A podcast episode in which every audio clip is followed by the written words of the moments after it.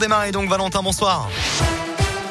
Bonsoir Alexis, bonsoir à tous. Un point trafic. Tout d'abord, la route nationale 88 va être fermée à saint pendant plusieurs nuits cette semaine. Des chantiers vont être menés sur les axes du sud de la Loire entre le 18 et le 22 octobre de 21h jusqu'à 5h du matin. À la une, Emmanuel Macron a dénoncé hier des crimes inexcusables pour la République à l'occasion d'une cérémonie pour les 60 ans du massacre d'Algériens le 17 octobre 1961.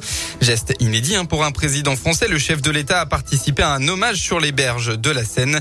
Le préfet de police Didier Lallemand a lui déposé une gerbe de fleurs à la mémoire des morts ce matin. Geste là aussi inédit. Dans l'un, il est contrôlé à 158 km heure au lieu euh, de 80. La gendarmerie procédait à une opération de contrôle de vitesse hier après-midi au niveau de la commune de la Boisse sur la D38. Vers 16h30, un homme a été interpellé en Porsche 911, 70 km heure au-dessus de la limite autorisée. Pas de surprise. Les militaires ont retiré directement le permis de conduire de l'individu avant de saisir le véhicule. L'homme habiterait la Boisse et serait âgé de 58 ans. En Haute-Loire, un grave accident hier pendant la Coupe du Monde d'enduro. Le Grand Prix de France se déroulait à Langeac et peu avant 15 heures, un compétiteur de 25 ans a fait une sortie de route avant de chuter en contrebas de la piste.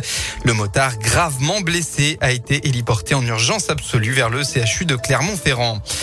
Dans la Loire, ce mur effondré à Saint-Étienne vers 19h hier soir d'après le progrès.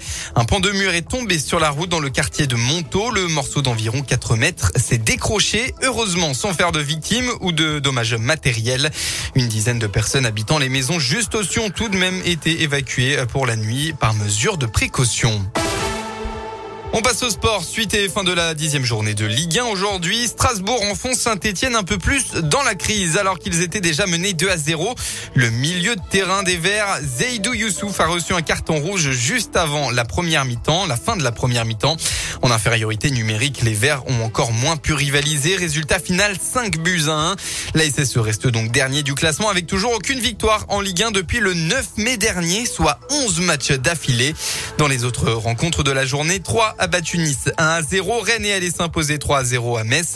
Et Bordeaux et Nantes se sont neutralisés un but partout.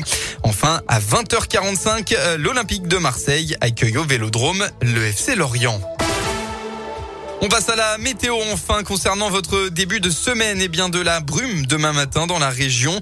Elle devrait progressivement se dissiper pour laisser place à un ciel légèrement voilé dans l'après-midi.